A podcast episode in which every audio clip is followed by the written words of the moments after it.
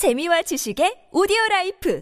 팝빵 안녕하세요. 군사도복입니다. 북한이 7차 핵실험을 앞두고 그 어느 때보다도 강경한 태도로 나오자 타협의 여지가 극도로 줄어들고 있습니다. 미국과 북한의 긴장감이 극을 달리는 가운데 미국이 1990년대 초반의 걸프전 이후 최대의 전력을 한반도 인근에 집결시키며 전 세계를 놀래키고 있는데요. 이라크로 하여금 미국이 그야말로 아무것도 할 수 없게 만들 정도로 압도적인 최첨단 전투력으로 찍어 눌러버려 현재 우크라이나 러시아 전쟁과는 비교도 할 수 없을 정도 규모의 엄청나게 거대한 전쟁을 단기간에 끝내버린 것이 걸프전 전이었죠. 2017년 기준으로도 미국 이외의 모든 전 세계 국가들이 보유한 항공모함과 강습 상륙함을 합해봐야 미국 해군 항공모함들이 가진 함재기 운용 능력의 고작 30% 정도에 불과할 정도로 미 해군의 위상은 여전히 압도적인 세계 최강을 자랑합니다. 여기에 장거리 스텔스 순항 미사일 수십 발을 탑재하는 전략 폭격기들과 미 공군 F-22, F-35 스텔스 전투기들 수십 대 전력이 더해지면 그야말로 북한을 끝장내버릴 수 있는 수준인데요. 그런데 이보다 더 무서운 점은 북한의 7차 핵실험을 크게 우려하고 있는 미국 내에서 북한에 대한 실제 군사 행동은 물론 정권 교체 작업까지 거론하고 있다는 것입니다. 최근 걸프전 당시의 첨단 기술과는 질적인 면에서 비교할 수 없는 강력한 미군의 전력들이 걸프전 당시 못지않을 정도의 엄청난 규모로 집결하며 우리 모두를 위협하는 북한에게 7차 핵실험 할 테면 해봐라. 어떻게 되는지 한번 제대로 보여주겠다는 태도를 보여주고 있는데요. 현대전 역사에서 걸프전 이후 유례가 없을 정도의 대규모로 집결한 미군 전력의 진면목이 어느 정도 수준인지 알아보겠습니다. 전문가는 아니지만 해당 분야의 정보를 조사 정리했습니다. 본의 아니게 틀린 부분이 있을 수 있다는 점 양해해 주시면 감사하겠습니다. 북한은 오래 전부터 미국에게 자신들의 핵무기 보유를 인정해달라는 한결같은 요구를 해왔습니다. 하지만 미국은 이에 대해 한결같이 거부해왔으며 특히 2019년 2월 27일에서 28일 동안 진행된 하노이 협상에서 미국은 북한에게 부분 비핵화가 아니라 완전한 비핵화를 요구했습니다. 미국은 북한이 완전한 비핵화 의지를 보인다는 것을 확인할 때까지 제재를 유지한다는 입장을 보였고 북한이 기존의 입장을 바꾸지 않는 한 협상 재개는 사실 상 어려워진 상황인데요. 이로 인해 북한은 우리 한국과 미국을 신뢰할 수 없고 자신들의 요구를 들어줄 때까지 군사적으로 더욱 압박해야만 해결 가능성이 열린다고 판단한 듯합니다. 이에 따라 현재 북한은 2021년 8차 당대에서 공언했던 핵무기 5대 과제를 차근차근 실현해 나가고 있습니다. 이 핵무기 5대 과제란 첫째가 15,000km 사거리에 달하는 액체 연료 ICBM 및 고체 연료 ICBM을 개발하는 것인데요. 둘째는 잠수함 발사 탄도 미사일인 SLBM을 다종화하고 실전 배치하는 동시에 이를 운용할 핵잠수함을 개발하는 것입니다. 셋째는 초대형 핵탄두를 개발하는 것이고 넷째는 이를 요격할 수 없도록 서방의 미사일 방어 체계로도 막을 수 없는 극초음속 전략 무기와 다탄두 제도리체를 개발하는 것입니다. 이 모든 것이 개발 완료될 경우 북한은 언제든 우리 대한민국 영토는 물론 주한미군 및 괌의 미군 기지까지 타격해 심각한 피해를 입힐 수 있으며 우리는 이를 막아내는 것이 사실상 불가능에 가까워지게 되는데요. 이제는 중국조차 막 나가는 북한을 말릴 수 없을 지경에 이르렀습니다. 북한은 결국 7차 핵실험을 강행하기 위한 행동을 멈출 기미를 전혀 보이지 않고 있으며 이런 와중에 북한은 올해 들어서만 18번의 미사일 발사를 강행했습니다. 이에 대한 우리 군의 대응 또한 더욱 강경해지고 있는데요. 그런데 현재 미군은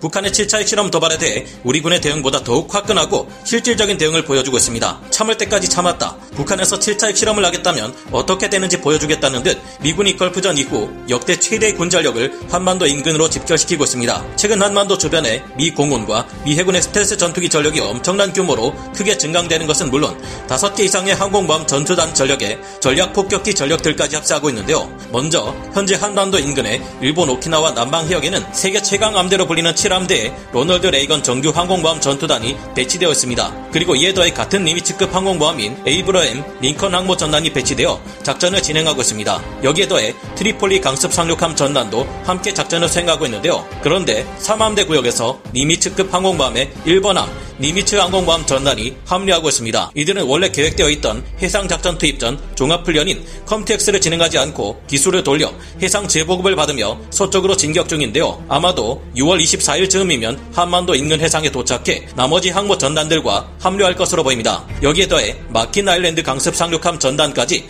영국군 해병 코만도 특수부대들을 탑승시키고 작전 배치 출항에 나선 것으로 파악되고 있습니다. 여기에 괌에 있는 미군 기지에 배치되어 있던 34 폭격 비행대 소속 B1B B1B 전략 폭격기 두 대까지 합류했는데요. 이 모든 전력을 합치면 세계 정규 핵 추진 항모 전단급 전력에 두개 강습 상륙함 전단을 합친 규모인 만큼 그야말로 혀를 내두를 수준입니다. 그런데 이게 끝이 아닙니다. 지난 6월 12일까지 일본의 오키나와 가데나 공군기지에는 미 하와이주 방위공군 소속 제154 비행단 예하의 제199 전투비행대에서 운용하는 F-22A 스텔스 전투기들이 12대까지 배치되었습니다. 뿐만 아니라 알래스카에 주둔하고 있던 미 해병 제354 전투비행단 예하의 제356 전투 비행대에서 운영되는 F-35A 스텔스 전투기가 최대 8대까지 전진 배치된 것으로 전해졌는데요. 원래 일본 이와쿠니 기지에는 121 해병 전투 공격 비행대와 242 해병 전투 비행대에서 운용되는 F-35B 스텔스 전투기가 36대 있었습니다. 앞서 말씀드린 것처럼 현재 한반도 인근에 배치된 에이브러햄 링컨 항공모함 전단에 배속된 314 해병 전투 공격 비행대 소속 F-35C 14대를 모두 합칠 경우 현재 한반도 인근에 전진 배치된 미군의 스텔스 전투기는 총합 70대 이상이라는 어마 어마한 규모에 달합니다. 이 중 34 폭격 비행대의 경우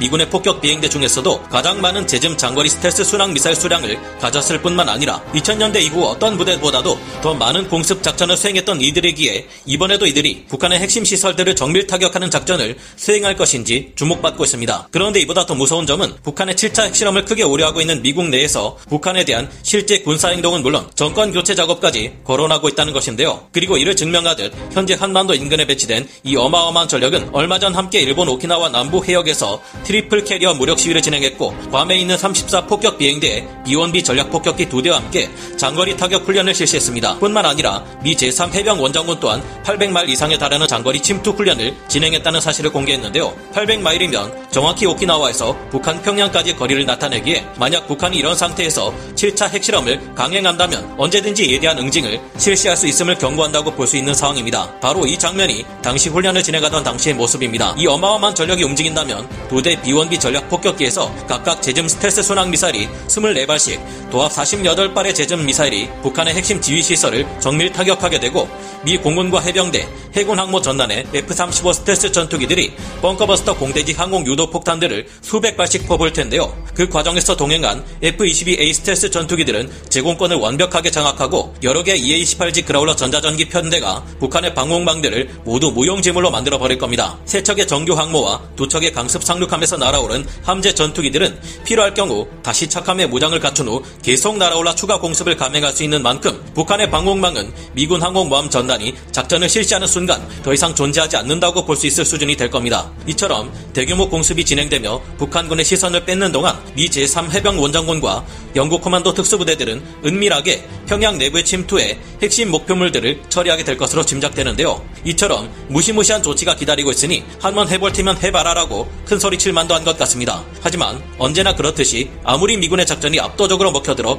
성공한다 해도 소수의 누군가는 피해를 입거나 그 과정에서 희생될 수 있는 만큼 북한이 더 이상의 핵무기 고도화를 포기하고 비핵화에 나서 대한민국 그리고 국제사회와의 평화로운 공존을 선택해준다면 참 좋겠다는 생각을 가져봅니다. 언제나 이 바램은 의미 없는 것이 되어 되돌아왔고 지금은 더욱 이뤄지기 어려운 일 같지만 북한에서도 7차 핵실험이 얼마나 최악의 결과를 불러올지 심사숙고하기를 바라봅니다. 오늘 군사 돋보기 여기서 마치고요. 다음 시간에 다시 돌아오겠습니다. 감사합니다. 영상을 재밌게 보셨다면 구독, 좋아요, 알림 설정 부탁드리겠습니다.